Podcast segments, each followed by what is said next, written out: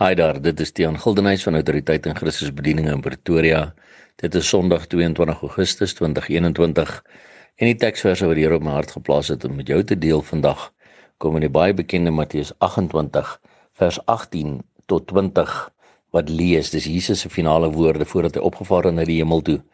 En Jesus het nader gekom en met hulle gespreek en gesê: "Aan my is gegee alle mag in die hemel en op aarde. Gaan dan heen maak disippels van al die nasies en doop hulle in die naam van die Vader en die Seun en die Heilige Gees en leer hulle om alles te onderhou wat ek julle beveel het. En kyk, ek is met julle al die dae tot aan die volëinding van die wêreld. Amen. Hoekom deel ek hierdie verse met jou? Welbekende verse wat elke Christen gelowige ken uit sy hart uit. Die groot opdrag, the great commission, gaan maak disippels van al die nasies. Hoekom ek dit met jou deel is omdat ons weet ons is aan die einde van die eindtyd en ek sien werklik met ons steltenis ook rondom my dat mense is deesdae so besig om met mekaar te stry oor die COVID-vaksin en moet ek ingeënt word of nie ingeënt word nie. En ek wil niks meer met mense te doen hê wat nie ingeënt is nie of ek wil niks meer met mense te doen hê wat ingeënt is nie. En dis onder gelowiges. Dis onder kinders van die Here wat ek hierdie dinge sien gebeur. Families word uitmekaar uitgeskeer vriendskappe word uitmekaar uitgeskeer as gevolg van hierdie ding. En wat ek agterkom is niemand doen meer wat God gesê het nie. Want ons is so besig om met mekaar te stry oor wie's nou eintlik reg oor die inenting en wie's nie reg nie en wie's op pad hemel toe en wie's op pad hel toe, laat niemand van ons probeer nog disippels maak van al die nasies nie.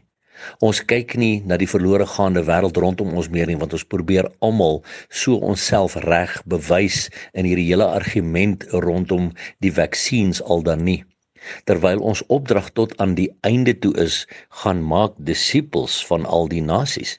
Jy sien ons gaan nie in die troonkamer instap en God gaan nie vir ons sê mooi so my kind jy het werklik mooi opgestaan vir die inspuiting of mooi so my kind jy weet jy het daarom regtig opgestaan teen die inspuiting nie. Hy gaan vra waar is die nasies? Waar is die nasies wat jy mee saamgebring het my kind? Want onthou jy's nie alleen nie want vers 20 sê Jesus en kyk ek is met julle al die dae tot aan die volëinding van die wêreld. Hoekom gaan ons in vrees in oor hierdie dinge wat besig is om te gebeur? Want dit is deel van die profetiese vervulling. Jesus self het in Lukas 21 vers 25 en 26 gesê die mense se harte sal beswyk van vrees oor die dinge wat oor die wêreld kom. Want ons hou nie vas aan Jesus nie. Ons hou nie vas aan die woord van God wat sê, "Maar ek is met julle al die dae tot aan die volëinding van die wêreld nie." Ons besef nie dat weet jy wat? Hou op kyk en fokus op die virus en fokus op die dinge wat in die wêreld gebeur. Neem kennis van dit ja. Neem kennis dat dit die vervulling van Bybelse profesie is. Word opgewonde daaroor. Maar moenie jou fokus net op die virus plaas en jou fokus net op die inspuiting plaas nie. Jou fokus moet steeds wees: gaan maak disippels van al die nasies, want Jesus sê aan hom is gegee al die mag in die hemel en op die aarde en hy het vir ons daardie autoriteit gegee om uit te gaan in sy naam en in sy mag om disippels te maak van al die nasies om hulle te gaan doop en om hulle te leer al die dinge wat hy sê ons moet onderhou om sy gebooie te onderhou. Dis ons opdrag tot aan die volëinding van die wêreld, want Jesus is met ons tot die volëinding van die wêreld. Hy sal ons nie alleen laat ons wat sy kinders is nie.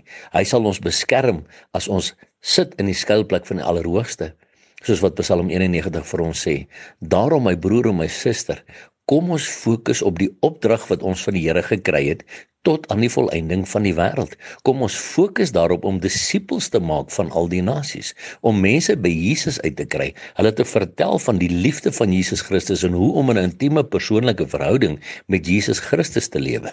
Want ja, ongetwyfeld weet ons dat sy koms is baie baie naby en moet ons soveel te meer 'n branding in ons hê om mense by Jesus uit te kry, gered te kry en gereed te kry vir sy koms. En ons wat weet, hou aan uitroep Maranatha, kom Here Jesus, want die Gees en die bruid roep uit kom.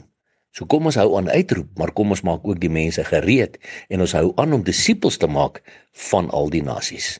En onthou, Jesus Christus is baie lief vir jou. Seën vir jou.